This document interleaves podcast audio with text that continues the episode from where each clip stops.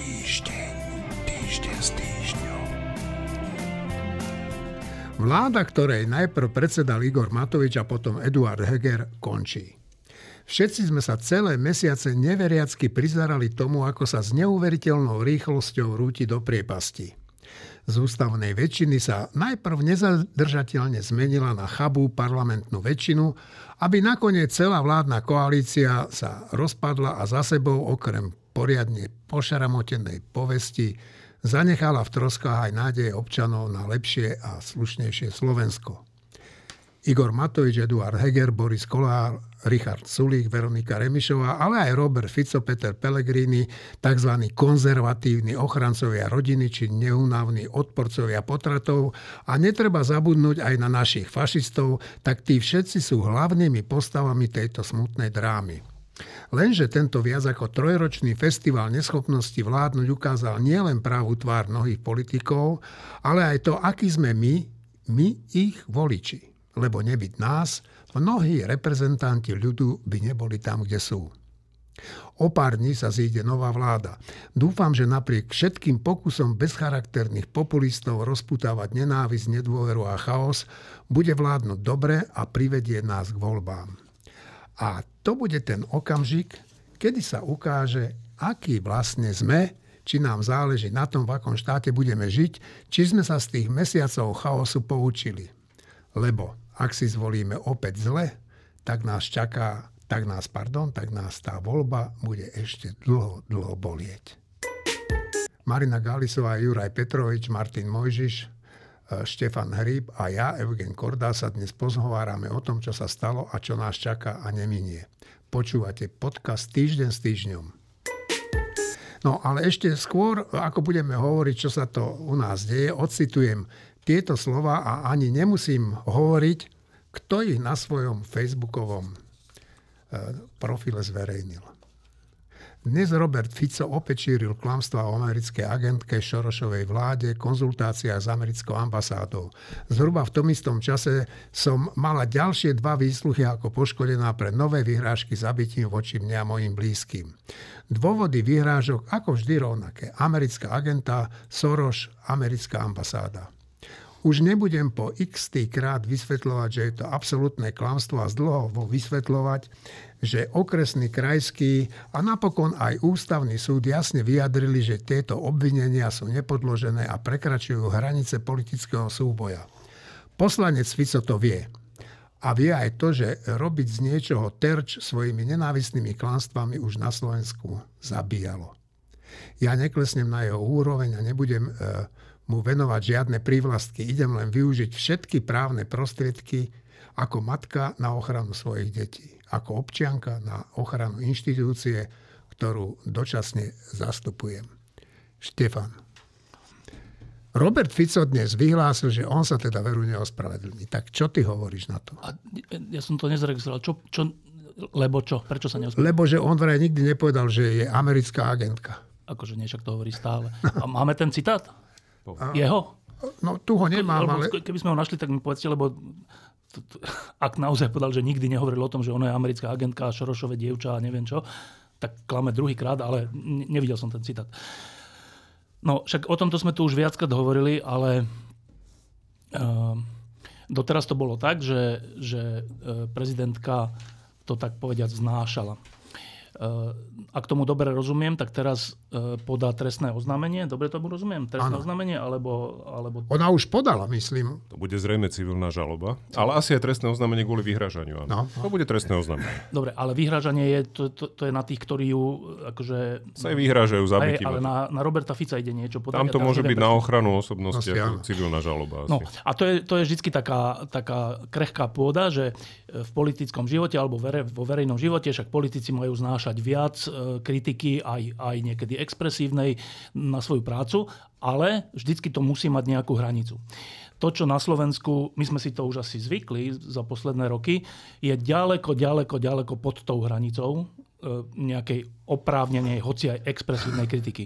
Že, e, však všetci máme tú skúsenosť, že už len novinári, my novinári, keďže sme označovaní za tých, ktorí sú platení z Ameriky a neviem čo, a, a svojimi mecenášmi, oligarchami a tak, tak, tak už len my novinári sa stretávame v bežnom živote na ulici, na štadiónoch a všelikde s tým, že ľudia si odplujú alebo niečo, lebo príjmu tú vec, ktorú počujú. A keďže ju počujú od autority, ktorú asi budú voliť, v tomto prípade Smeru, no tak im sa zdá, že to tak je, hádam by neklamali. No tak a o, o, o čo viac to platí o hlave štátu, o ktorej to hovoria mnoho, mnoho, mnohokrát a nie len Smer, o ktorej, e, ktorej tzv. kritiku, ale to nie je kritika, ale, ale údery pod pás, idú aj z Olano a idú aj z ďalších strán dlhodobo. Tak e, ja oceňujem, že prezidentka dlhé mesiace a vlastne roky E, to brala tak, že, že však normálny človek si z toho urobí úsudok, ale súčasne oceňujem, oceňujem aj teraz tento krok, lebo musí to mať nejakú hranicu. To nemôže byť tak, že nakoniec polka Slovenska bude presvedčená o tom, ako hovorili komunisti, že každý kritik režimu alebo nejakého, nejakého politika alebo politickej strany je platený Amerikou a je to vlastne zradca. Tak ako toto nemôžeme v slobodnej spoločnosti dopustiť a práve na to sú e, napríklad žaloby na ochranu osobnosti. Čiže v tomto zmysle ja ten krok oceňujem. Juraj? No, ja som tu našiel v podstate len také tiež vyjadrenie, že teda on sa neospravedlní, pretože, citát, ja som nikdy nenazval pani prezidentku americkou agentkou, čiže to je že úplne že nezmysel a pritom už v útorok zase rozprával o tom, že Šoroš a americká ambasáda a tak ďalej, čiže to je ako, a Odor je teda, že tiež vlastne Šorošov človek. Čiže Lebo učí na tej univerzite vo Viedni. No. Áno, áno, ešte za to je strašne zarába, takže áno. to je ako úplne hanebné, keď niekto dostane zaplatené za kvalitnú prácu. No, čiže nejako, ja to vnímam naozaj tak, že toto je predvolebná kampaň, ktorá je ďaleko za hranicou akejkoľvek slušnosti. Je správne, že sa pani prezidentka ide brániť, aj trestnoprávne, aj, aj teda civilne, civilnou žalobou predpokladám, pretože e, tá devalvácia slova, tá devalvácia politickej debaty je katastrofálna. To je to. A bohužiaľ je to dedičstvo aj Igora Matoviča, ktorý, ktorý v tomto významne pomohol úplne znižiť tú latku, takže to sa nedá počúvať. A ešte tam treba povedať, že ona bráni aj svoje deti, čo je ešte ďalší rozmer toho celého, že keď si politici vybavujú svoje účty, nech si ich vybavujú. Ale ak sa to začne dotýkať detí a ich Hoci pocitu a bezpečnosti, tak to je hrozné. To tam nemá čo hľadať vôbec. Marina? A ona ešte okrem toho, čo povedala, že bráni rodinných príslušníkov a bráni inštitúciu, ktorú zastáva, tak bráni atmosféru v spoločnosti. Ja si myslím, že absolútne najvyšší čas, aby sa týmto spôsobom dalo najavo, že toto sa nesmie a robíme to kvôli nám všetkým. Lebo jednak my môžeme byť ako jednotlivci tým postihnutí a jednak keď sa strašne stupňuje táto frustrácia a ten hnev, tak nikomu sa nemôže stať dobre. Ani len tomu Robertovi Ficovi. Ani ten sám sebe nerobí dobre, keď toto šíri, ale jemu je to pravdepodobne jedno, tak asi mu to treba dať najavo iným spôsobom, aby prestal. Martin, skôr ešte dám slovo, by som ja rád povedal, že ja svojím spôsobom tu, na Zuzanu nie svojím spôsobom, ja ju obdivujem, pretože však ja si pamätám, čomu ona čelila počas veľkej časti svojho života, hlavne keď hájila Pezinčanov pred tou nechutnou skládkou, ktorú sa tam e, práve členovia Smeru, vysoko postavení členovia Smeru chystali vybudovať, však vtedy e, najprv sa ju pokúšali uplatiť a potom sa jej vyhrážali. Ano, a tie vyhrážky neboli plané, pretože však tam figuroval pán Kočner. Takže on nebol len taký bezvýznamný vyhrážateľ sa. Martin.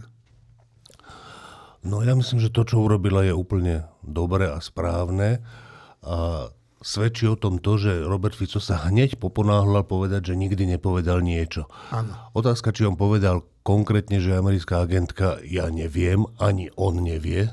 To je vylúčené si pamätať, čo všetko človek porozprával. E, ja by som vsadil dosť veľký obnos peňazí, že to povedal Blaha v čase, keď vedľa neho Fico stál, pri najmenšom. Povedal veľa iných vecí, ale každopádne to, že sa tak poponáhľal ako ako malé decko, akože to je taká Matovičovská reakcia, že však ja som to nepovedal, akože a to je, to svedčí o tom, že nemá ani on pocit, že si môže všetko dovoliť, to znamená, že ako vždy, voči takýmto chrapúňom sa treba postaviť, v ideálnom prípade, tak ako to urobila Zuzana Čaputová, bez toho, že by si klesol na tú úroveň, že by, mu toho, že, by si, že, by si prijala tie, že by si prijal tie zbranie. To, čo ona urobila, je správne, správne, elegantné riešenie a podľa mňa ešte sa to len začalo a už sa ukazuje, že je účinné. Iba treba povedať k tomu, že teda ak citát znie, že nikdy som nepovedal, že je americká agentka, tak opakovane sme tu reagovali za posledné tri roky a viac na, na slova nie že bláhu, ale predsedu Smeru, ktorý hovoril veci typu. E, toto rozhodnutie prezidentky padlo po tom, čo sa stretla s americkou veľvyslankyňou. Toto rozhodnutie je dané zo zahraničia. Toto rozhodnutie robí Šorošové dievča. Toto rozhodnutie a tak ďalej. Všetky tieto vyjadrenia hovoria, že je americká agentka. Všetky do jedného. To, nie, to nemusíš povedať toto slovo, podľa mňa aj povedal to slovo, neviem, ale čo, je to, čo sa myslí pod americká agentka? Myslí sa tým, že ne, nereprezentuje slovenské záujmy, ale americké záujmy na Slovensku. A to hovorí, že opakovane. Čiže povedať, že nepovedal som takú formuláciu ako ona, alebo onakú formuláciu je úplne irrelevantné. Všetci rozumieme, čo sa na tých mítingoch, na tlačovkách a na oficiálnych vyjadreniach Smeru hovorí. Čiže to je taká detská hra, že ale ja som povedal troška ináč, inú koncovku áno, toho áno. celého všetci rozumieme, čo ste povedali. No, presne. A to je to, že, že jeho obrana, bezprostredná prvá, nie je, že neospravedlním sa, alebo neodvolám, lebo, ne, lebo je to pravda. Áno. Jeho prvá reakcia je, že ja som to nepovedal. To je úplne symptomatické a dôležité. No a poďme teda k tomu, e, čo sa tu stalo. Tak budeme mať úradnícku vládu. Moja otázka znie, však ja som to na začiatku tak naznačil, že kto je za to zodpovedný, Marina, za to, čo sa tu udialo? Kde začneme? Od Adama, hej? No. Tak nemusíme až od Adama, ale tak v skratke, a nech si no, urobíme takto. predstavu. V predstave mojej sme za to zodpovední všetci tí, ktorí sme nedokázali zabrániť tomu, aby sa premiérom stal Igor Matovič ale mnohí z nás nemali na to takú príležitosť tomu zabrániť. Takže povedzme si, kto v skutočnosti to bol. Boli to jeho koaliční partnery, ktorým bolo zjavne výhodnejšie byť v takej vláde, v ktorej bude Igor Matovič premiérom, ako to riešiť iným spôsobom a možno aj pre nich nejako mocensky nepohodlným. Určite je za to zodpovedný Boris Kolár, samozrejme, ale tak tam mám nízke očakávania, čiže očakávať od Borisa Kolára, že by nekývol na nejakú vynikajúcu ponuku od Matoviča by bolo podivné. Uh, trochu menej má na tom podiel podľa mňa Richard Sulík, ku ktorému teda nechovám žiadne extra sympatie, ale nemyslím si, že má na tom taký podiel, ako mnohí hovoria. Nie, nepovalil túto vládu. A ešte na tom máme podiel spôsobom, že keď bola tejto vláde vyslovená nedôvera, o ktorej som práve hovorila, tak malo, mali sa veci riešiť hneď a účinnejšie. A to buď teda tými zrýchlené, nepoviem, že úplne možno rýchlymi voľbami, ale v istom rýchlejšom termíne, alebo v zrýchlenom termíne vtedy ustanoviť úradnícku vládu. No ale to je trošku problém aj e, našej pani prezidentky, nie? No pri všetkom, čo hovorím, e, hovorím aj to, že nie vždy s ňou súhlasím. V tomto jednom som s ňou nesúhlasila, nuž stalo sa to tak. Pravdepodobne boli také okolnosti. Uh, Martin, uh, tak Ty sa tak usmievaš. Ja, ne, ja, neroz, ja nerozumiem dobre tej otázke, že, že kto je za to zodpovedný. To je taká otázka, ako že, že v 35. minúte futbalového zápasu sa zranil obránca, stredný, zlomil si nohu, uh, alebo sa zranil, nemohol ďalej hrať a tréner ho vystriedal a poslal tam iného obrancu namiesto neho. Kto je za to zodpovedný? Ja neviem, či je dobre položená tá otázka, tak áno, je za to zodpovedný ten faul, alebo tá zrážka, alebo ten hráč, ktorý fauloval, alebo ten zranený hráč, ktorý nešťastne išiel do súboja, alebo čo. Ale to je jedno, to, čo sa stalo, je úplne normálna, štandardná vec. Vláda, o ktorej je fakt diskutabilné, či mala byť až doteraz, či nemala byť úradnícka vláda už predtým, ale to je znova tá vec, že tréner má striedať toho hráča a že či ho vystrieda hneď, alebo či ho vystrieda až za dve minúty, lebo z nejakých taktických dôvodov potrebuje sa ešte roz, nie, niečo, tak to je vec toho trénera. Akože, uh, väčšinou tí tréneri vedia oveľa lepšie, oveľa viac, sú tam bližšie, poznajú to mužstvo, poznajú toho zraneného hráča, aj tých náhradníkov lepšie ako my. A pokiaľ to nie sú že úplní bržidilovia, tak to urobia dobre. Ja neviem, prečo by... Čiže to je úplne jedno, či si ja myslím, že mala byť úradnícka vláda už predtým, alebo teraz. Ešte raz, Zuzana Čaputová ju menovala teraz a teraz by som povedal, že už takmer nemala inú možnosť. Že to je naozaj, že nemôžeš ani čakať, že či ten hráč, lebo je to dôležitý hráč, alebo nedôležitý hráč, či sa ešte postaví a bude hrať. Nemáš na to, vôbec o tom nemáš čo rozmýšľať, je tak zranený, že už hrať nemôže, tak ho vystriedaš. Vybavené úplne, že štandardná vec sa stala. Štefán? E, Tá otázka asi bola myslená skôr, že prečo sa stalo, že vôbec padajú tieto vlády, ktoré mali e, veľkú ústavnú väčšinu. A na tú ja skúsim odpovedať. E, Tá prvá vláda, ešte Matovičová, na začiatku hovorila, že to bude najlepšia vláda od roku 89 a že urobí najväčšie reformy od roku 89. Okrem toho, že teda skončí s korupciou na Slovensku. E, Už vtedy sme e, v týždni písali, že to nezodpovedá, personálnemu zloženiu tejto koalície a, ukázalo sa, že to nezodpoveda naozaj veľmi. A teraz, že prečo, prečo padla tá prvá vláda, tá Matovičová, Uh, to je taká zaujímavá vec, že oni mali stále väčšinu a to je to ľudia... Uh, málo, nad tým, málo sa na, na, o tom na Slovensku diskutuje, že, že prečo padajú vlády. Oni často nepadajú preto, že, že stratia väčšinu, že oni, ďalej je tá koalícia, povedzme, ale ukáže sa, že nedokážu spolu žiť, že nedokážu spolu vychádzať tie 4, 3, 2 koaličné strany. A a keďže sa nám to stáva viackrát na Slovensku, tak asi, je, asi by bolo na čase si povedať, že čo sú najdôležitejšie kvalifikácie preto, aby človek, strana, e, koalícia mohli viesť krajinu.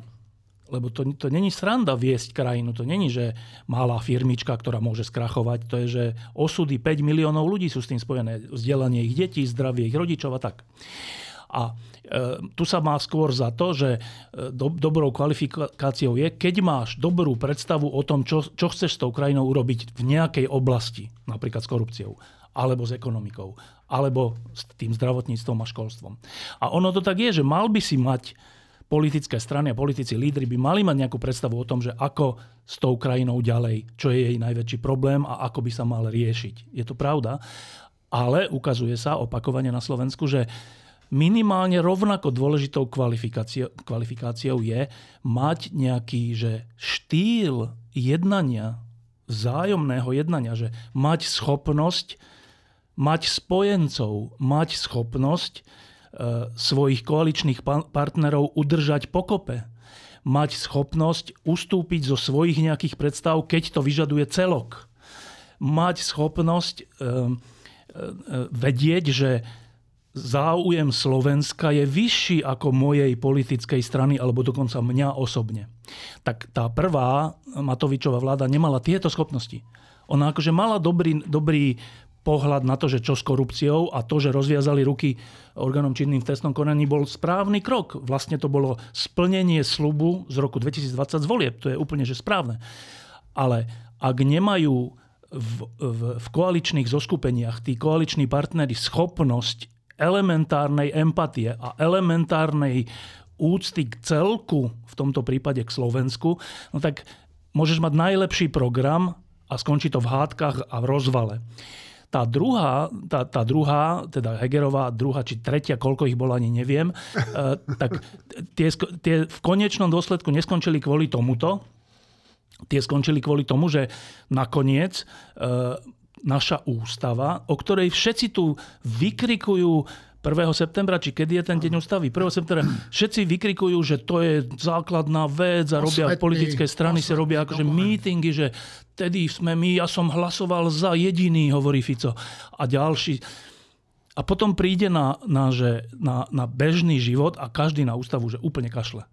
Posledný príklad je návrh e, Smeru, že zmeňme úplne volebné pravidla tak, že nech sú voľby ešte v júli. To znamená zmeniť lehoty na kandidačné listiny, zmeniť lehoty na volebnú kampaň, zmeniť lehoty na to, že kedy majú byť vyhlásené voľby. Ale tie lehoty nevznikli, že len tak, veď to má nejaký dôvod. A ten dôvod je, že aby fungovala normálna, slobodná spoločnosť, ktorej sa ľudia musia pripraviť na voľby, politické strany a tak. Čiže, čiže hneď to, je len, to bol len príklad toho, že ako sa tu rešpektuje ústava. Nijako. A tá, a teda vrátim sa k tej Hegerovej vláde, že tá, tá, tá posledná Hegerová vláda padla kvôli v úvodzovkách ústave. Lebo ústava hovorí, a je to správne, že ak parlament nie je schopný si nájsť nejakú väčšinu, to je chyba parlamentu, nie ústavy ani prezidentky. Ak parlament nie je schopný zostaviť nejakú väčšinu, ktorá by teda vytvorila nejakú vládu a tu by podporovala a kontrolovala, tak na tú situáciu je tu kompetencia prezidentky e, vytvoriť vládu, ktorá dovede krajinu do volieb táto koalícia nebola schopná väčšiny a nie je schopná väčšiny dodnes. Táto opozícia nebola schopná väčšiny a nie je schopná väčšiny dodnes. A v tej situácii je, je povinnosťou hlavy štátu urobiť to, aby tu vládlo niečo zmysluplné. Čiže keď sa stala kauza s Vlčanom, ministrom pôdohospodárstva, to bolo dlho, dlho potom, čo prezidentka povedala, že ak príde ďalšie zlyhanie tejto vlády, ja vymenujem úradnícku vládu v súlade s ústavou prišlo zlyhanie vlády, vymenovala úradnícku vládu v súlade s ústavou. Čiže e, útoky na prezidentku, že, že takto sa, ja teraz počúvam, neviem, či to sledujete, ale takto sa to nerobí, nesmieš robiť takúto úradnícku vládu, mala si ju robiť s nami. Hovoria politické strany a ľudia, ktorí neboli schopní zabezpečiť väčšinu pre svoju agendu. Tak čo, že oni zlyhajú, oni zlyhajú, prezidentka to hasí, však to, ona to nerobí, že rada, vôbec to nerobí rada.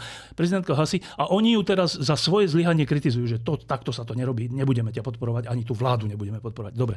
Čiže prečo sa to stalo? Poprvé, neschopnosť lídrov politických strán zvolených po roku 2020 elementárnej spolupráce a vzájomnej úcty a, a nadradenia spoločného nad svoje.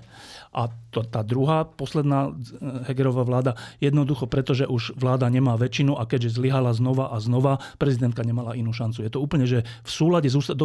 Ja si dokonca myslím, že prezidentka v tomto prípade skoro ako jediná rešpektuje znenie a ducha Slovenskej ústavy?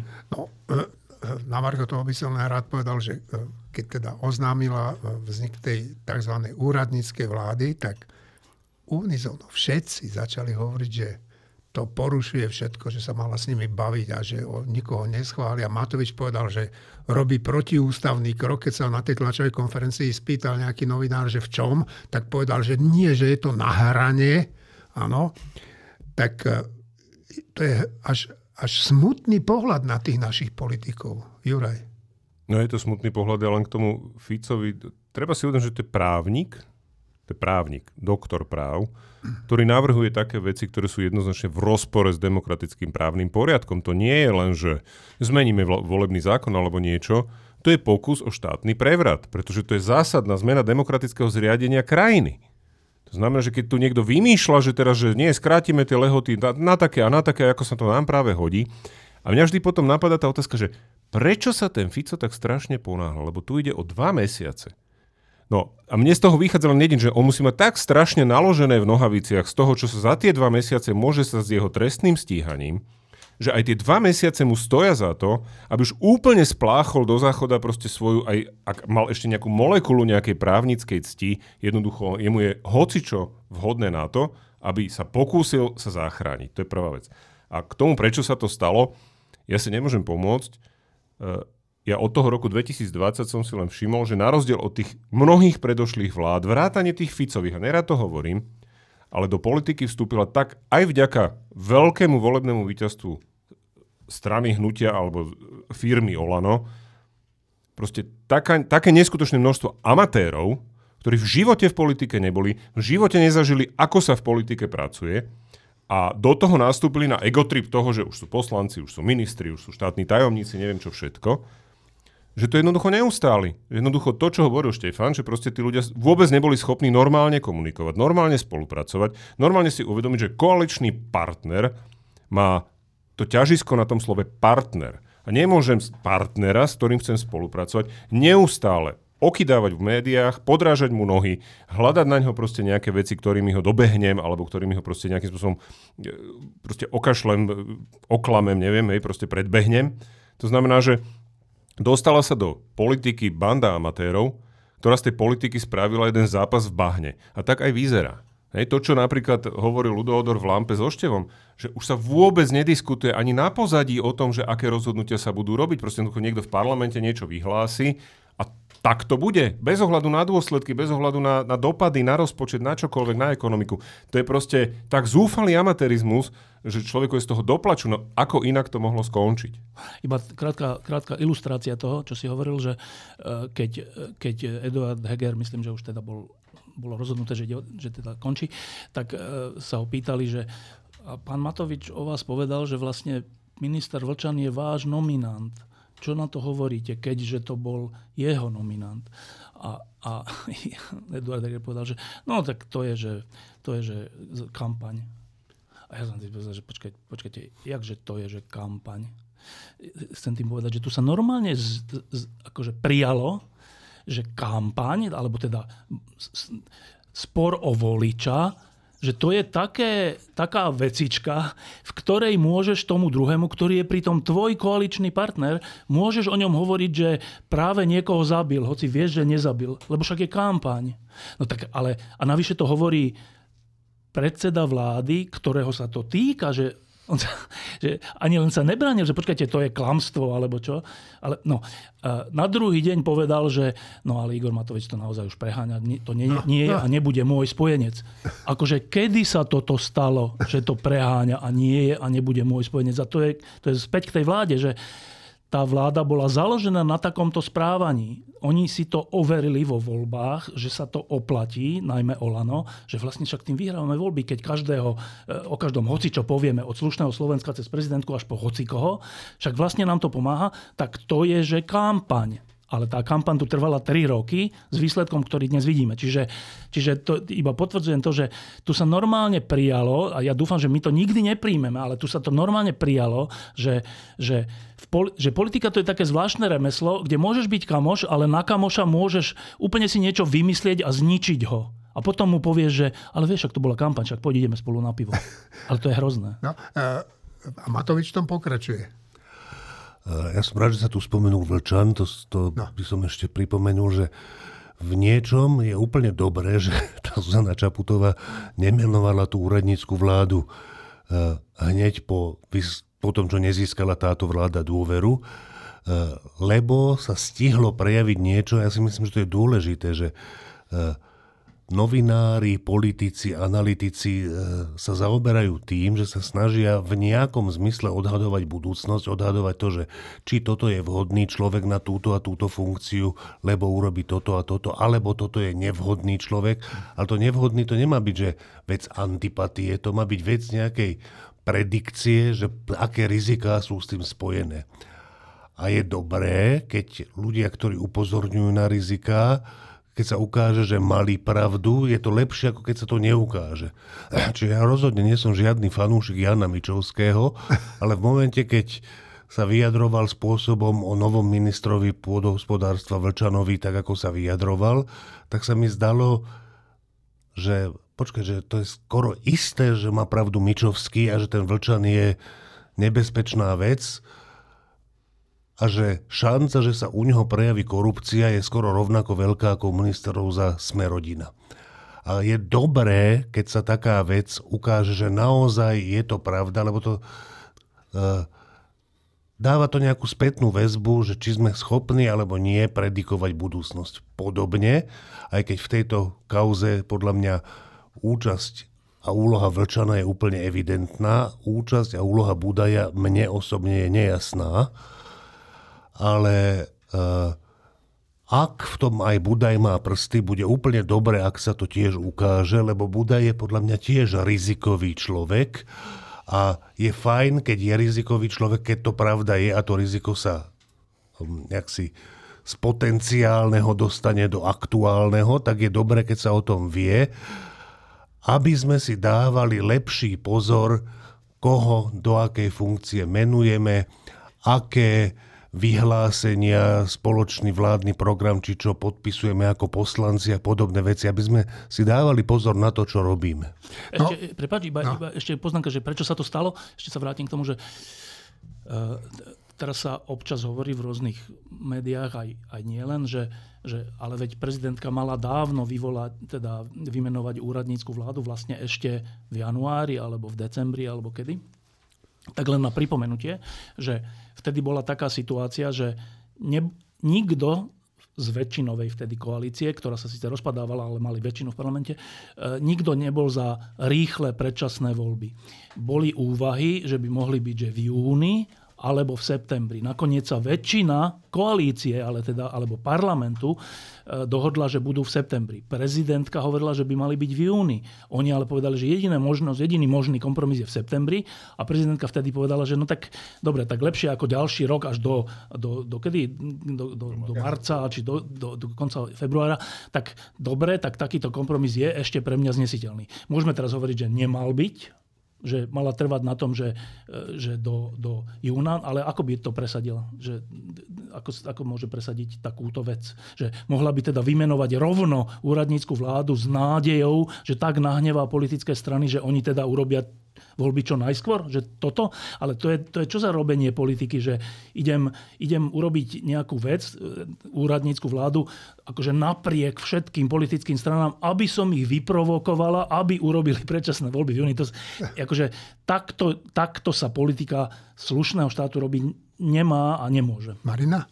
Ja sa ešte vrátim k tomu k slovu kampaň, ktoré použil Eduard Heger, že to je jednak strašne smiešné a jednak strašne znejasňujúce vyjadrenie, ktoré úplne znejasňuje tú skutočnosť, že Igor Matovič, to nie je, že kampaň. Igor Matovič, to je stabilný Igor Matovič. Takto sa Igor Matovič stáva, e, správa stále, bez prestávky. On je buď stále v kampani, alebo jednoducho toto je jeho správanie, nevidíme do jeho súkromia, možno sa tak správa aj doma.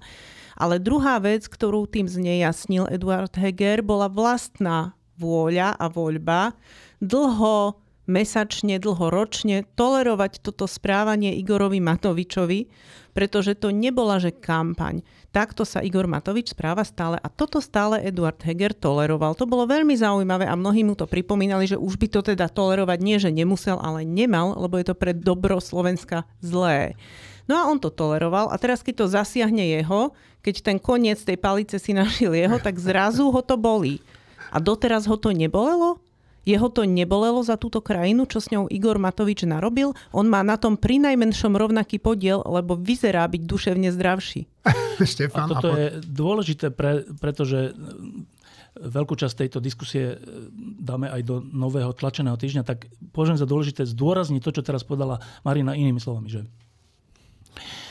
uh, spôsoby tejto vlády, prvej, či druhej, či tretej, sú odrazom väčšiny tejto vlády, ktorú tvoria Igor Matovič a, a Boris Kolár. E, a, a sú úplne že presným odrazom. Že tie spôsoby vlastne sú úplne spravodlivo také, ako, aké, im, aké tejto koalícii vnútili dvaja lídry, ktorí dominovali tú koalíciu a urobili takú dohodu, že oni budú rozhodovať o všetkom.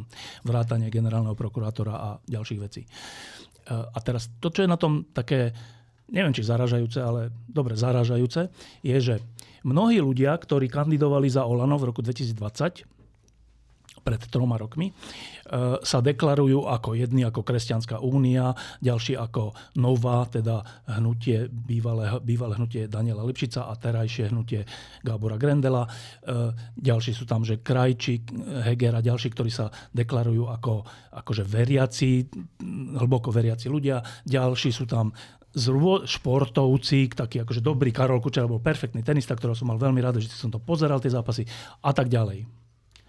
A teraz všetci títo ľudia vo svojich oboroch a vo svojich životoch nejako pôsobiaci eh, prijali za, za roky predtým, od roku 2016 do roku 2020, za 4 roky, že Igor Matovič urážal hoci koho lídrov za slušné Slovensko urazil, že e, si vymysleli zrušenie mítingu, lebo im to e, e, nakázal Andrej Kiska. Úplná lož.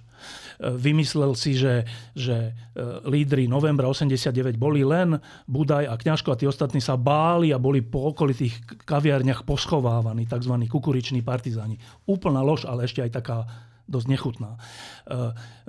Ešte predtým, čo to na, na poslanca Poliačika vyhádzal...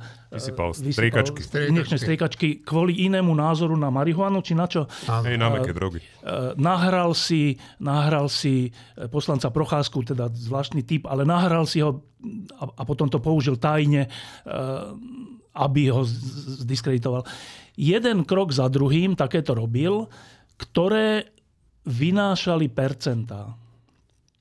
A teraz, čo je to za jav, že tí ľudia, ktorých som menoval, profitovali z týchto percent, vidiac všetky tieto veci a nič proti ním nepovediac. Čo je to za jav?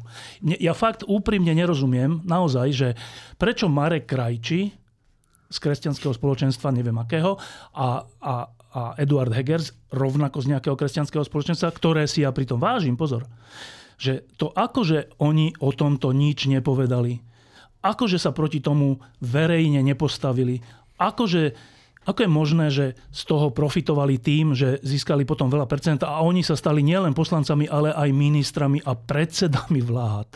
Že toto je úplne kľúčová vec pre budúcnosť, že, že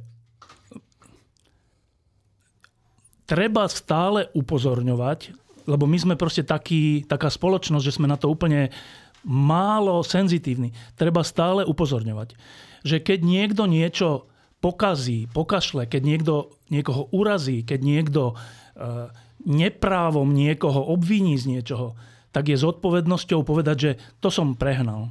To som urobil zle. A ak to neurobí on, minimálne to musí urobiť jeho okolie. Ak to neurobí ani to okolie, lebo im to vyhovuje, tak potom skoro by som povedal, že spochybňujú vážnosť svojich iných postojov. Lebo pre mňa je to naozaj v úplnom rozpore, že ako môže Eduard Heger a, a ja neviem, Anna Záborská a ja neviem kto všetko, ako môže v súkromnom živote akože šíriť, že, že milosť a, a milosedenstvo a neviem, pokoru a ja neviem, slušnosť a neviem, rôzne kresťanské cnosti. Morálku. Pričom vo verejnom pôsobení nie, že im to nevadí, ale že vďaka takýmto krokom Igora Matoviča sa dostávajú vyššie a vyššie. Že, že toto, ako je to možné, ako fakt by ma zaujímalo vnútorne, ako sa s tým títo ľudia vysporadovajú. Ale pre Slovensko to bola zničujúca vec. No, u tej Anny Záborskej by som teda e, sa nečudoval. Ona pred voľbami šírila na Orave také klamstvá o, o KDH, že, že, že si nevšímala klamstvá Igora Matoviča. Je úplne normálne. Marina. Ja mám takú jednu odpoveď na tieto otázky, Štefan, ale zaujímavé na tom je, že ja som na ňu prišla bez toho, že som počula tieto otázky pred pár dňami. Podľa mňa sme sa stali svetkami z rodu takého javu, ktorý tu doteraz nebol a to je tzv. nábožná pravica. My sme to tu nemali, my sme mali úplne príčetných kresťanských demokratov európskeho strihu nie populistov v zásade. Oni presadzovali svoje hodnoty, ktoré neboli úplne hodnotami celej sekulárnej spoločnosti ale robili to príčetným racionálnym spôsobom a racionálnou politikou. Nábožná pravica je niečo iné. To je, keď človek príde do politiky, je to kresťan a on si začne myslieť, že tam, kde je, je poslaný pánom Bohom a že to je jeho poslanie, aby tam bol, na tom mieste vydržal. Kvôli tomu dokonca znášal divné a nemorálne spôsoby svojich okolitých kumpánov, prepáčil im to, pretože ich považuje za tiež za nástroje Božie napriek ich nedokonalostiam.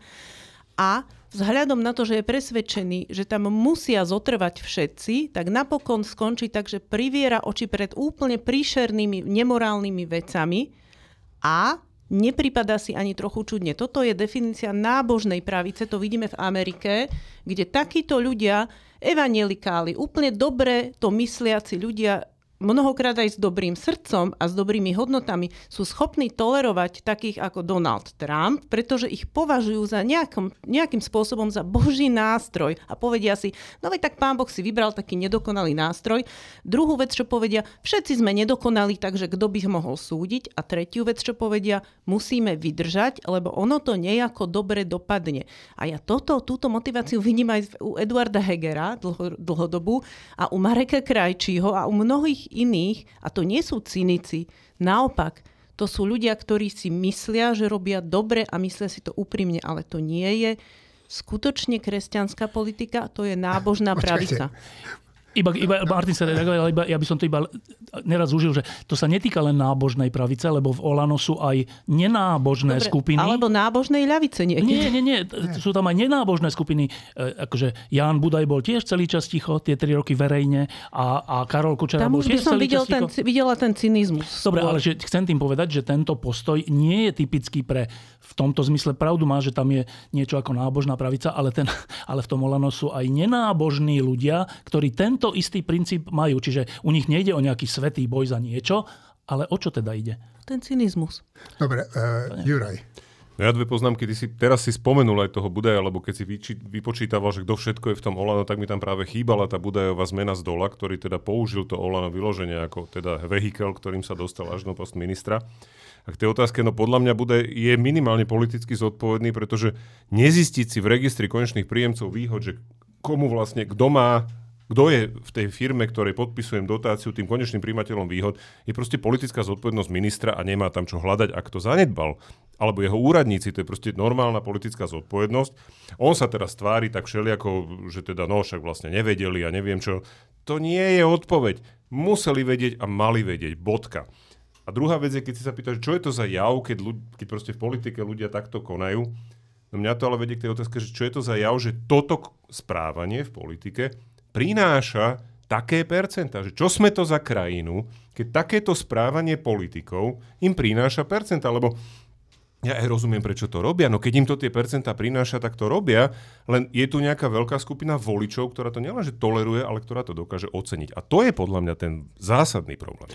E, Ja som e, si dnes ráno pozrel e, už starší rozhovor tu Štef- Štefanov s pánom Odorom a, a teda musím vám povedať, že som bol milo prekvapený, ale ani nie prekvapený a že to bude náš budúci dočasný premiér, ale na tom, okrem teda názorov pána Odora, mňa najviac, nie že prekvapil, ale bol som úplne unesený z toho človeka, Števo, že, že on počúva. On počúval, čo si sa ho pýtal. To bolo na ňom vidieť, že to je človek, ktorý má schopnosť takej empatie.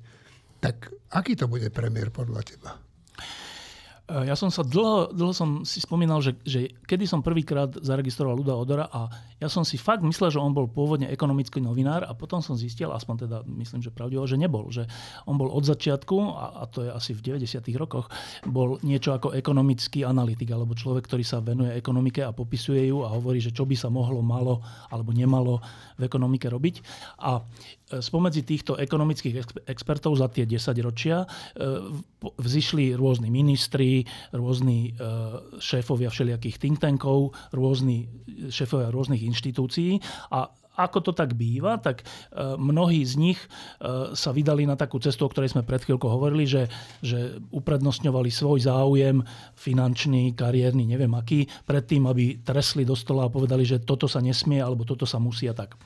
Ludo Odor, aspoň čo mne, moja pamäť siaha, tak nikdy neurobil takýto prešlap. Nepamätám si prešlap v zmysle, že udialo sa niečo v tej oblasti, ktorej on pôsobí správne alebo nesprávne a on by bol ticho. E, Dokonca si to pamätám tak, že aj keď boli pri moci e, reformné strany alebo strany, ku ktorým má on bližšie v zmysle ekonomiky, tak keď niečo neurobili, tak on o tom hovoril, že toto, toto nie je správne, takto nastavený, neviem, druhý pilier nie je správne, alebo takto e, zostavený rozpočet nie je správny, hoci to bolo v období, keď vládli jemu bližšie názory na Slovensku, povedzme. Čiže že to je prvá vec, ktorá by som povedal o novom e, predsedovi vlády, že, že to je človek, ktorý za, tých, za tie 10 ročia nezmenil názor, alebo teda nezmenil správanie kvôli nejakej výhode. To je strašne dôležité, najmä keď, keď sa stanete predsedom vlády, lebo tam všelijaké výhody e, sú možné. E, druhá vec, že považujem ho za jedného z mála konzistentných ľudí. Že konzistentných, teraz poviem, že čo to znamená, že e, nie, e, Ludo Odor nie je človek, ktorý raz hovorí niečo a potom, keď je výhodné, alebo väčšina si myslí niečo iné, tak on potom bude hovoriť niečo iné. Viackrát sme to tu hovorili, že teraz žijeme v takom čase, v takom možno 10 ročí, že e, to pôvodné delenie, že, alebo to pôvodný pohľad na svet, že štát nie je záchranca ľudí, štát nie je e, Samaritán, ktorý má ľuďom pomáhať. Štát je tu na to, aby, aby sme si všetci tu nastolili nejakú základnú spravodlivosť a pravidlá. A ostatné je na našej tvorivosti, iniciatíve a aj solidarite s tými, ktorí, ktorí sa majú horšie. Ludo Odor si tento názor dodnes podržal, čo, čo, je, čo na, pre mňa je to až také osviežujúce, že ja keď som s ním robil tú lampu, tak som normálne mal taký pocit, taký, že no konečne niekto, kto akože ne, nejde s dobou typu, že aha, tak teraz všetci hovoria, že pomáhajme ľuďom, tak ja budem tiež hovoriť, že hlavne treba pomáhať ľuďom. Akože všetci sme za pomoc ľuďom, ale že v zmysle, že, že politici zo, zo spoločného sa tvária, že ako keby dávali zo svojho a, a, a tvária sa, že oni pomáhajú ľuďom, hoci, hoci e, to nie je pomoc ľuďom, ale je to rozhadzovanie peniazí, ktoré sa vráti našim, už aj tým istým ľuďom, ale najmä ich deťom a ďalším. Čiže, e, čiže Ludo Odor je poprvé človek, ktorý e, má od roku, neviem, od 90. rokov konzistentné názory na to, čo je to štát, ako by mal fungovať, kde robíme chybu a čo by sme mali napraviť, po prvé. A po druhé, ne, nezaregistroval som, že by to bol karierista typu, že ako sme hovorili, že dobre, tak toto ma vyniesie niekam, tak budem hovoriť, že toto je správne, alebo budem mlčať o tomto, lebo ma to niekam vyniesie. E, čiže tieto dve kvalifikácie považujem za záruku toho, že tá vláda dovedie Slovensko ku voľbám civilizovaným a dokonca by som povedal, že vzorným spôsobom. Martin? Ja sa s ľudom Odorom poznám málo, je to taký kamarátsky vzťah, ale dohromady sme spolu rozprávali niekoľko málo hodín v živote. Pôsobil na mňa veľmi dobrým dojmom, ale na ten dojem by som nestavil ani, ani deravý groš, lebo to je príliš málo času. Ale, a teraz asi prezradím na seba niečo, čo sa nemá prezrádzať, že jak človek funguje, jak si robí názory, ale na druhej strane je to pravda, je to tak, tak prečo by som to neprezradil. Pre mňa, čo sa týka Luda Odora, úplne že kľúčový fakt je tento, že Palo Brunovský si vážil Luda Odora a považoval ho Povedz, za... to je Palo Brunovský. Palo Brunovský je matematik, už nebohý, uh, jeden z najlepších matematikov, akú tu, tak, kedy táto krajina mala. Uh, ku koncu života sa venoval uh, nie čistej matematike, alebo takej aplikovanej, ale v chémii a v podobných veciach, ale sa venoval finančnej matematike, založil katedru finančnej matematiky, neviem presne, jak sa volá, na Matfize. A je to človek, jeden z veľmi mála ľudí, ktorých ja som si tak vážil, že keď on mi niečo povedal, tak ja som to už nepotreboval preverovať. To, to znamená, nie, nie, že by som nebol otvorený, ak by sa ukázalo, ak by som zistil niečo, čo je v protiklade s tým, tak ja som bol kedykoľvek pripravený meniť si na ten názor podľa mňa to strašne urychluje orientáciu v priestore a čase, keď máš nejakých ľudí, na ktorých názor sa môžeš spoláhnuť. A Palo Brunovský, opakujem, mi niekoľkokrát v rôznych súvislostiach spomínal Luda Odora, že nech si prečítam toto alebo toto, čo napísal Ludo Odor, čiže e, na na palov názor, ja dám oveľa viac ako na svoj vlastný. No ale ty si, prepačte, ty si dnes napísal uh, taký názor, že uh, aj v vodorovej skrini už môžu byť kostlivci takí. Tak, no, myslí, Šimka. My, myslím Šimka. Ja aj podľa mňa Šimko není vôbec žiadna odorová skriňa, by som si typol. A takto, že, že Šimko Šimko teda nie. do novej áno, vlády? Áno, Ivan Šimko, bývalý aj, aj terajší člen KDH, kde teraz to členstvo má pozastavené, bla, bla, bla. Uh, ja osobne mám k nemu negatívny vzťah, uh, nie osobný, lebo ho nepoznám osobne, ale osobne mám k jeho verejnému pôsobeniu negatívny vzťah, pretože on bol podľa mňa hlavným autorom tej myšlienky, že uh, materské strany SDK, KDH, DS a ďalšie, že sa majú vlastne rozpustiť v tom, v tom SDK. A keďže tie, tie strany s tým samozrejme nesúhlasili, no tak to v podstate urobili násilím, alebo pokúsili sa o nepriateľské prevzatie, alebo niečo také. Dobre, čiže z tohto hľadiska ja ho nemám rád. Ale to si nemyslím, že je až, také, až taká dôležitá vec. Veci by sa nemali zabúdať, no dobre, ale žijeme v krajine, kde sa zabúdajú. Každopádne ja si myslím, že tá uh, vláda bola oznámená, alebo sa tak v kulároch myslelo, alebo sa tak nejak šuškalo, ale podľa mňa je to veľmi prirodzená vec, že by mala byť zložená z nepolitikov, z nestraníkov, z ľudí, ktorí nebudú teraz kandidovať vo voľbách. A, a to je podľa mňa veľmi správna vec a presne ak sa hovorí, že veci, ktoré stoja za to, aby sa urobili, stoja za to, aby sa urobili dobre, tak aj tá, tá úradnícka vláda sa má urobiť tak, aby sa urobila dobre. Je prvé, alebo jeden, jeden z významných predpokladov je, že tam budú nestraníci. A teraz jeden z tých nestraníkov na absolútne dôležitom rezorte eh, je akože, ktoré rezorty sú pre túto vládu dôležitejšie než vnútro a financie, tak tam dajú človeka, ktorý si v zápäti alebo dva dní predtým alebo dva dní potom pozastaví členstvo, členstvo v KDH, akože na, na čo takýto falošný tón a teraz to je skoro jedno, či akože Ivan Šimko určite nie je zlý človek. Zl, zlý človek, to si som o tom dosť presvedčený. Ani to nie je nejaká zlá voľba. Ale na čo, keď musia existovať ľudia? Isté, je to kľúčový rezort, má pripraviť tie voľby a je absolútne dôležité, aby ten strach, ktorý má Robert Fico z tých ďalších 4 mesiacov, aby bol oprávnený. To znamená, aby tam nebol niekto, kto začne tým policajtom blokovať e, tú mo- možnosť roboty, to je úplne dôležité, ale takých ľudí nemô- ne, Slovensko nemôže byť v takom stave, že okrem Šimka tu už nie je taký človek. No a čo vy na to, že e, od včera si všímam, plné noviny sú toho, že ten Odor je Maďar.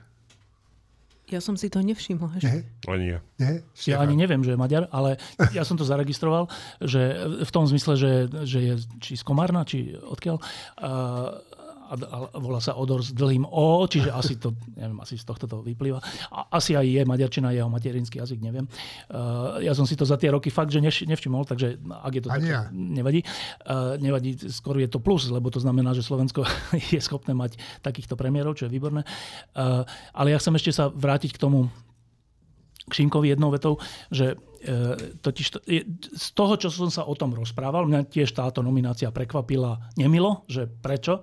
E, z toho, čo som sa o tom rozprával, tak iba ne, ne, nepôjdem do podrobnosti, ale že není veľa ľudí, ktorí chce byť ministrom vnútra teraz.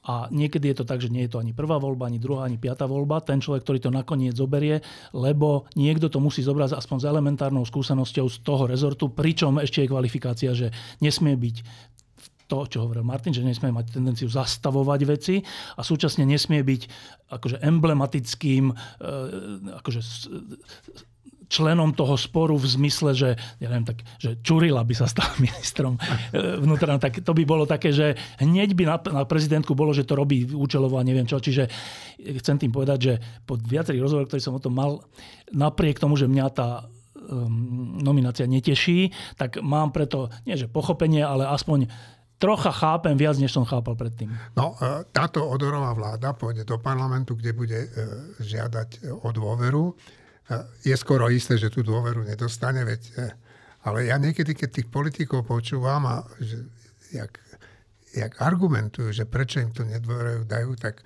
najviac som sa smial na tom, keď Veronika Remišová, predsednička strany za ľudí, povedala, že my sme parlamentná demokracia, a že toto by teda e, mal rozhodovať parlament o tom, kto tu bude, kto tu bude v tej vláde.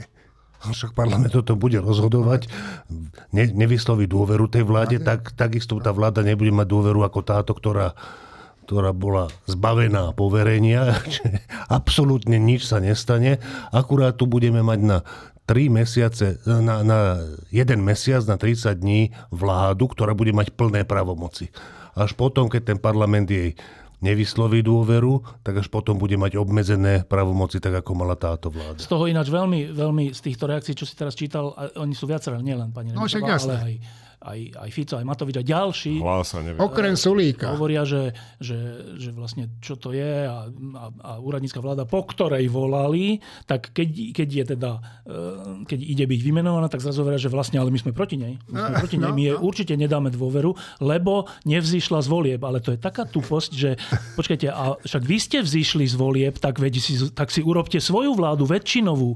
Nie ste toho schopní? Tak z volieb vzýšli, vzýšla napríklad, viete čo, vzýšlo z volieb? Ústava Slovenskej republiky vzýšla z volieb, lebo tu vytvorili zvolení zástupcovia ľudu ústavnou väčšinou. Vytvorili, prijali ústavu. A keďže ústava umožňuje, nie že umožňuje, zachraňuje Slovensko v situácii, keď vy, politici, nie ste schopní urobiť takú či onakú väčšinu, tak vláda, ktorá podľa tejto ústavy vznikne vymenovaním prezidentkou, vzýšla z volieb. Takto to je.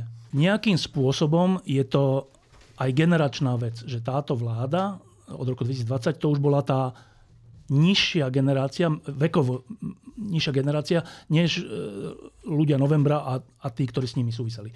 Tak dajme iba, každý povedzme jedno to, že, že je to niečo ako politické generačné zlyhanie? Čo si myslíte? Ja poviem rovno. E,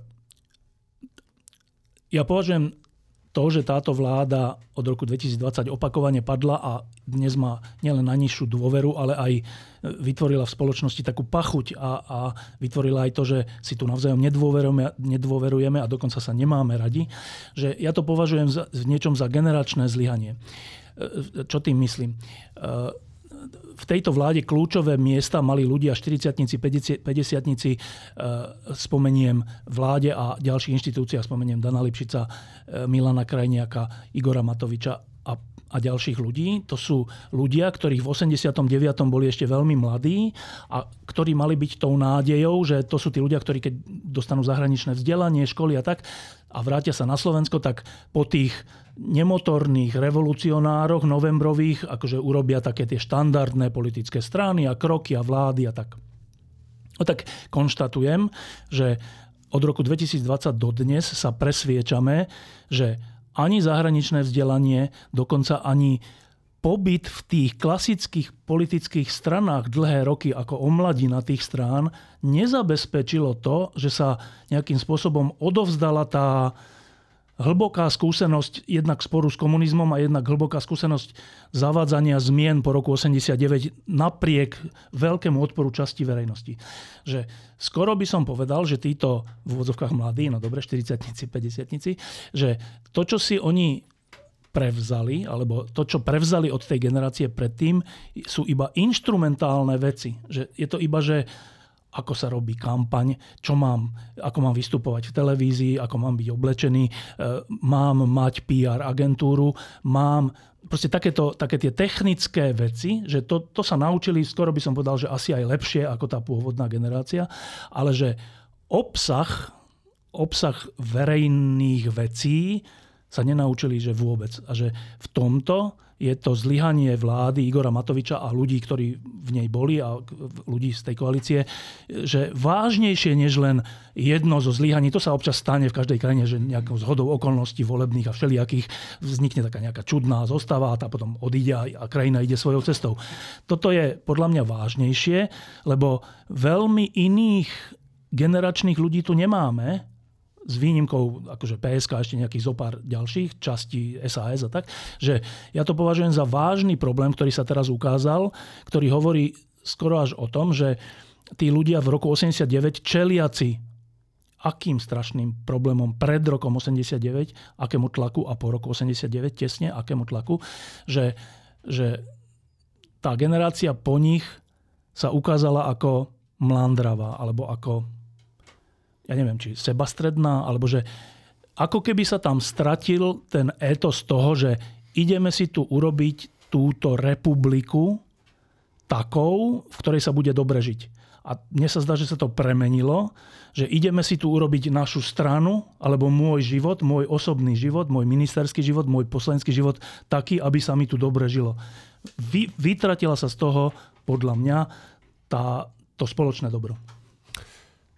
No, ja si myslím, že tu je niekoľko príčin.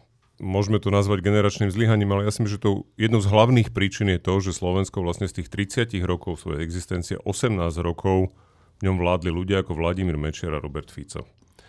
To ale nieslo so sebou aj ten fakt, že politika na Slovensku je dlhodobo vnímaná ako niečo, kde sa ide zarobiť a kde sa ide sám pre seba, svoju rodinu a svojich blízkych proste získať nejaký pohodlný život a nejaké proste zabezpečenie do budúcnosti. To zase súvisí potom s tým, že ktorí ľudia vôbec majú ambíciu do politiky vstupovať.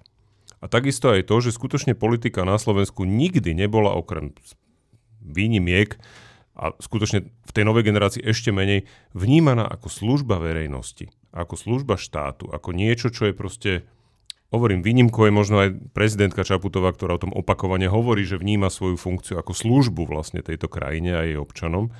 To znamená, že potom samozrejme to, čo vygenerujú voľby, pretože v konečnom dôsledku politici, ktorí sú v čelných pozíciách, sú tam preto, lebo ich niekto zvolil. To znamená, že ani tí občania za tých 30 rokov nemali nikde možnosť vidieť v politike ľudí, ktorí by v tých čelných pozíciách, ktorí by skutočne túto myšlienku alebo tento etos nejakým spôsobom niesli. To znamená, že to je kombinácia faktorov, jednak na tej strane, kto pri tej moci bol, ako sa tam dostal, a druhá vec potom, že kto vôbec má záujem v tej politike byť. Proste keď môže byť v politike, môžu byť ľudia, ako sme spomenuli v rámci Olano, kde sú proste ľudia pozbieraní z ulice, ktorí v živote s politikou nemali žiadne skúsenosti, tak počet ľudí, ktorí majú nejakú politickú skúsenosť, je tak malý, že aj keby sa o čokoľvek pokúsili, tak nakoniec proste nevyhrajú a nemajú šancu sa presadiť pretože ich zadúpú ľudia, ktorí nemajú žiadne škrupule, nemajú žiadne zábrany, sú schopní povedať čokoľvek a proste fungujú tak, ako sme tu popisovali poslednú hodinu. A neviem, či to je úplne generačné zlyhanie, ale proste tie okolnosti existencie Slovenska, tak ako existuje posledných 30 rokov, vygenerovali túto situáciu a tak to potom aj vyzerá. Marina? No, ja si myslím, že veľká časť ľudí v tej generácii tých revolucionárov, teda generácii novembra, Veľká časť tej generácie boli tí mľandraví ľudia, tá sivá zóna. A tí, čo šli do politiky, oni vlastne ani nechceli ísť pôvodne do politiky. To bola tá elita, ktorá tej tyranii vzdorovala. A oni sa potom do tej politiky dostali, hoci to nebol ich cieľ. Ich cieľ bol nastoliť alebo aspoň zažiť, a že tu budú lepšie pomery. Čiže to neboli ľudia, ktorí chceli ísť do politiky. To bola elita a ide dnes alebo potom po nich do politiky elita, no nejde. Jednak preto, že je o mnoho širšie pole sebarealizácie akejkoľvek intelektuálnej, myšlienkovej, kariérnej, alebo jednoducho takej, že chcem si žiť po svojom, ako bolo za komunizmu. A človek, ktorý sa nechce prispôsobiť jednému strihu existencie, tak nemusí ísť na ostrie noža, aby tomu vzdoroval. A nestane sa v procese toho, že ide na ostrie noža tou elitou. A nemusí ísť do politiky alebo sa do nej dostať. A potom tam idú ľudia takí z tých mľandravých, ktorých je tiež stále obrovské množstvo. No a tí chcú tie osobné výhody a tú moc a zarobiť a mať vplyv a trošku nejako sa popre, poproducírovať, to ich teší. Ale ja si myslím, že je to prirodzené, že to nie je generačné zlyhanie, že je to skôr zlyhanie celkovej spoločnosti, ktorá nikdy veľa elit nemala. A keď ich mala, vždy bola voči nim taká trošku podozrievavá. To sme ináč na tom tak, že keď máme nejakú elitu na Slovensku, vzdelaných ľudí alebo nejakým spôsobom vyššie nad ostatnými morálne, tak normálne masy sa na nich dívajú takým spôsobom, že ten človek musel niečo zapredať, aby sa tam dostal. On už nie je tak celkom náš. A bežný Slovák, ktorý často pohrda vylúčenými komunitami, napríklad Rómami, že však vy nemáte vlastných vy nemáte elity, hej, lebo vy keď už niekto odíde z osady, tak pozeráte na ňo, že už, že už je gáčo, hej, ale my sme podobní. My keď už je niekto tam vyššie nad nami a cítime, že má nejakú prevahu, tak normálne ho tak začíname mnohí z nás tak akože intuitívne neznášať, že on je nejaký nie náš. Tak kým si nezvykneme na to, že elita to je niečo z nás a na čo máme byť hrdí, tak ani v tej politike tie elity mať nebudeme. Pôjdu tam takí tí našskí, takí tí mľandraví a takí tí sebeckí. Ja k tomu len poviem toľko, že Števo má asi v mnohom pravdu, ale pre mňa je ten problém oveľa jednoduchší. Pre mňa je ten problém v nás, voličoch. My, voliči, keď sme schopní zvoliť do čela parlamentu človeka, ktorý má, tuším, s 11 ženami 12 či 13 detí a nikomu to tu nevadí, nikto sa o tom nebaví, tak e, kde majú tie elity výraz, keď takíto ľudia sa dostávajú do, do vysokých pozícií? Pán Odor v tom rozhovore s tebou, Števo, povedal jednu vec, že tu bola po neviem ktorých voľbách, že veľká skupina ľudí, ktoré to Slovensko chceli zmeniť k lepšiemu, ale zistili ako keby, že to Slovensko nemá o to záujem. Že, že sa vôbec o tom nechcú rozprávať tu politici. A uvidíme, ako sa budú chovať k tomuto mimoriadne dôležitému človekovi, lebo on bude dovolie veľmi dôležitý, títo naši politici. Martin?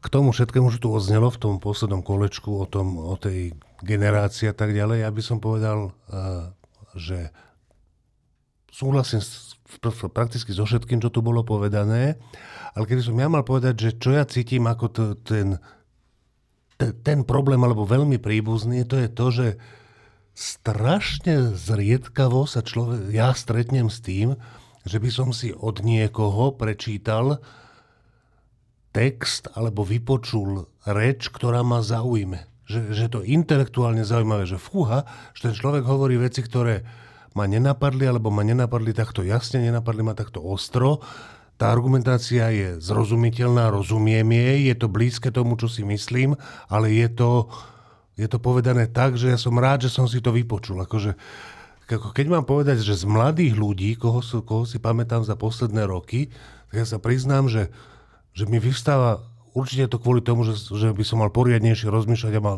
tých mien by bolo viac, ale jedno meno to je Karolina Farska. To je človek, ktorého keď som počúval, tak som bol často prekvapený. Fúha, že takto mladá žaba uh, rozpráva takto rozumné a zaujímavé veci.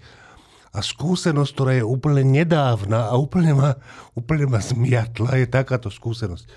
Ja som si prečítal na webe text v týždni, o ktorom som sa pomýlil, som si myslel, že je to iný autor. Proste ja som klikol, klikol Prišiel som si otvoriť nejaký text, klikol som vedľa a tým pádom som začal čítať text iného autora. A hovorím si, že fúha, že to tento mladý človek, že takto, takto on uvažuje, takto on píše, takto kladie vety, že, že však to je vynikajúce, že to znamená, že niečo, čo som vôbec netušil, že tu je ďalší hlas, ktorý bude že úplne dôležitý v budúcnosti. Spôsob rozmýšľania, formulácia a tak ďalej. A potom si zistil, že to bol tvoj vlastný text. Bol to Fedor Gál. Prokurátori sú presvedčení, že Marian Kočner a Alena Žužová sú vinní a objednali si nielen vraždu novinára Jana Kuciaka, ale a jeho snúbenice samozrejme, ale to si neobjednali, to bol ako bočný produkt tohoto zločinu, ale aj vraždy prokurátorov Maroša Žilinku, Petra Šufliarského a Daniela Lipšica. Obom navrhujú najprísnejší trest, doživotie a prepadnutie majetku. No, eh, na včerajšej vojenskej prehliadke na Červenom námestí prezident Putin vyzval na víťazstvo eh, na Ukrajine v prejave, ktorý predniesol eh, v Moskve na Červenom námestí k výročiu víťazstva nad nacistickým Nemeckom. No a ako zvyčajne vinu za rozputanie vojny proti Ukrajine opäť prepi, e, pripísal Západu. Vyhlásil, že budúcnosť Ruska a ruského ľudu závisí od vojakov, ktorí bojujú za Rusko na Ukrajine. No, Ukrajina sa chystá na tú ofenzívu, veď uvidíme, kedy bude, uvidíme, ako dopadne, ale k týmto oslavám, tak ja som si pozeral tie oslavy na, na Slavíne kde bol Robert Fico. Že to je niečo také až, až odporné, čo tam robili aj s Dankom. Štefan, ty si to videl? Ja som to videl, ale ešte sa vrátim k tomu uh, ruskému prezidentovi a teraz som si prečítal aj text uh, ruského veľvyslanca na Slovensku o, o tejto veci, kde obidve hovoria, že vlastne uh, vzmáha sa tu vo svete fašizmus a teda Rusko bojuje znova proti fašizmu vlastne ako keby vo veľkej vlasteneckej vojne číslo 2, hoci ešte nedávno to bola iba nejaká operácia špeciálna. Dobre? A že teda, to je úplne že čarovné, že ale Rusko, e, teda za Rusko sa bojuje, e, či, či jak to tam bolo, že na, na území Ukrajiny. To je také, že to, čo, jak, že za Rusko sa bojuje na území cudzieho štátu. Kto tam bojuje? Vy tam bojujete za Rusko? Čo tam chcete predlžiť to Rusko? Hej? Alebo akože, čo sú to za vety? Že keď, my sme na to zvyknutí, ale tieto vety aj toho ruského veľvyslanca, že šíri sa fašizmus. A čo je to teda fašizmus, si povedzme. Čo je to fašizmus? Fašizmus je napríklad, keď je jeden vodca, a všetci sú jemu podriadení. Nie? To je jeden z takých znakov fašizmu. E, alebo nacizmus, že nacizmus je, že nad, nadradenosť jedného národa. rasy. Nacizmus je národa. Že, dobre. A kto sa tvári ako nadradený vo vzťahu Rusko a Ukrajina? Kto hovorí, že ten druhý nemá nárok na štát? Že to je len nejaké územie, ktoré nemá žiadnu štátnosť a história, neviem čo. Čiže to je úplne zaujímavé, že o fašizme, nacizme a neviem čo hovoria tí, ktorí postupujú fašisticky a nacisticky. To je, to je asi tak, ako keby v druhej svetovej vojne na konci, alebo v 43. by zrazu Hitler hovoril, že tak to je ale že hrozné tí Židia, čo nastavali tie koncentračné tábory. To je teda, že naozaj hrozné. Tak to je, akože, to, a, a my by sme hovorili, no tak to je jeden z pohľadov. Ale akože jeden z pohľadov, že uh, celý, celé tieto oslavy 9. maja v Moskve boli, e, tak poprvé treba byť realistický, že vraj boli najúspornejšie doteraz, som sa niekde dočítal, alebo najmenej pompézne, čo je ináč výborný znak. E, ale, že e, my tu žijeme, to je taký ten svet, že, že Robert Fico, to je podobný svet, že sme za mier a preto sme proti dodávaniu zbraní na Ukrajinu a teraz si to preložme do, do logického jazyka, sme za to, aby Rusko čím rýchlejšie vyhralo nad Ukrajinou a preto nedáme Ukrajincom zbranie, Rusko tam vyhrá a zavedie mier. A to bude aký mier? To bude okupácia po roku 68 u nás. To, to, vlastne, to vlastne hovorí Robert Fico, keď hovorí, že je za mier. Že je za taký mier, aby bol jeden národ podrobený, jedna krajina podrobená a druhá víťazná. Čiže uh, tie oslavy aj na Slavine a tak, to sú všetko už len také odvodeniny dôležité na tom je, aby sme sa v tom vedeli orientovať, je stále dokola tá úplne triviálna vec.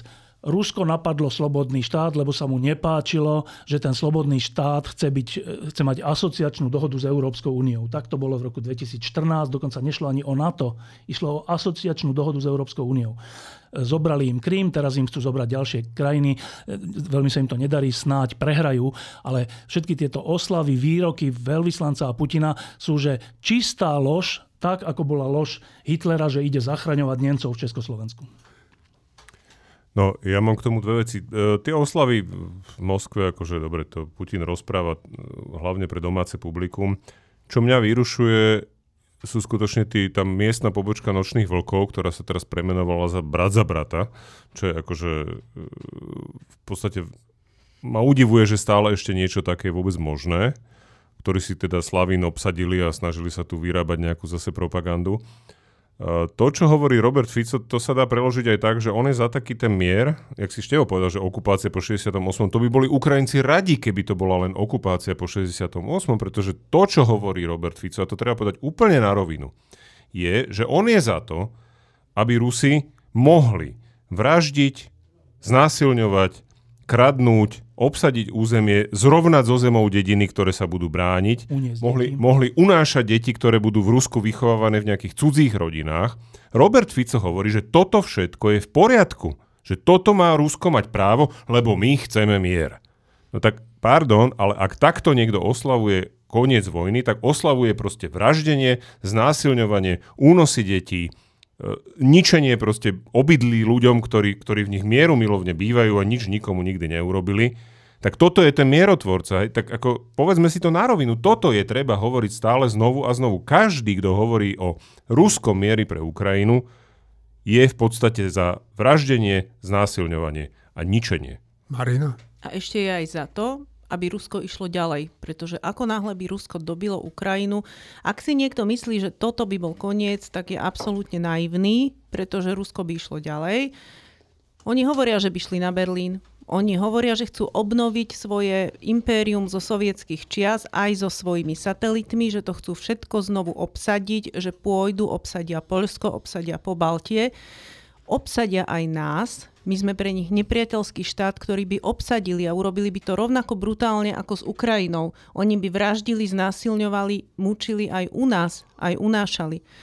Samozrejme, že Fico si myslí, že nie, pretože Slovensko by sa nebránilo, hej? Že my by sme si zase akože zdvihli by sme pracky do vzduchu a povedali by sme, že nech sa páči, berte si nás.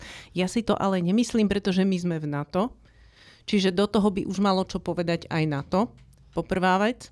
A po druhá vec, tam je taký faktor, že tu máme celkom značnú časť občanov, ktorá by sa s tým podľa mňa nikdy nezmierila už teraz. My už nie sme vo Varšavskej zmluve, my už oficiálne nepatríme pod kuratelu Ruska a veľa, podľa mňa v skutočnosti polovičná väčšina občanov by to naozaj nedopustila napriek všetkému, čo počuť z tých prieskumov. Takže nie, to by nebol mier keby Rusi vyhrali na Ukrajine, tak idú ďalej a zoberú nás. Dobre, tak ideme k záveru. Ja by som len rád povedal, že e, Česko by malo zakročiť proti ľuďom, ktorí e, po uliciach chodia s ruskou alebo sovietskou vlajkou. E, na sociálnych sieťach to napísala legenda českého hokeja, bývalý reprezentačný brankár Dominik Hašek. Ja som s ním telefonoval a slúbil pre týždeň poskytnúť veľký rozhovor. No, ideme ku koncu. Štefan. Tak e, ako vždy na konci poviem krátke informácie o novom týždni tlačenom, ktorý vyjde teraz v piatok. E, obalková téma je čo iné ako vláda Ludovita Odora. E, napísali sme s Martinom e, taký text, ktorý sa nazýva, že obrana úradníckej vlády, viac o ňom nepoviem. E, urobí, bude tam, súčasťou tejto témy bude výber toho, čo sme tu teraz o vláde Hegerovej aj Odorovej povedali. A Marina napísala, napíše, napísala... Dopisujem text o určitých prípadoch zo zahraničia, ale aj, aj z dejín, ktoré by nás mohli inšpirovať. V prípadoch úradníckých vlád. Áno. Dobre, potom je tam v druhej polovici nosná vec. Nosná vec je tam text e, Petra Zajaca, veľmi krásny text o jednom významnom výtvarníkovi, Palomacho. A na konci, closer, to je taký ten záver časopisu, je pár strán o nielen nov, novom CD, ale aj vôbec o živote a, a, a nažívaní skupiny Hex. Áno, Písal, myslím, to bude že úžasné. Marian Jaslovský. Áno. Uh, Ďuro, ty už nemáš ďalší diel o najväčšom lietadle sveta. nie, nie, nie. Čo chystáš? Ale... Uvidíme. Necháme sa prekvapiť. A ešte, Až je tam text, čísle. ešte je tam text, aby sme nezabudli od Francisa Fukuyamu opäť o amerických konzervatívcoch, ktorí sú úplne iní, ako boli konzervatívci za Regana a prečo. Dobre, tak ja sa vám chcem poďakovať. E, Tomášovi Zálešákovi, ktorý má vraj slabý zápal hrubého čreva, a preto tu dnes nie je, či nie e, slepého čreva. Prajeme e, vyzdravenie Našim poslucháčom ďakujeme, že nás vydržali počúvať. No a na záver, ako vždy, sláva Ukrajine. Heroja sláva. sláva.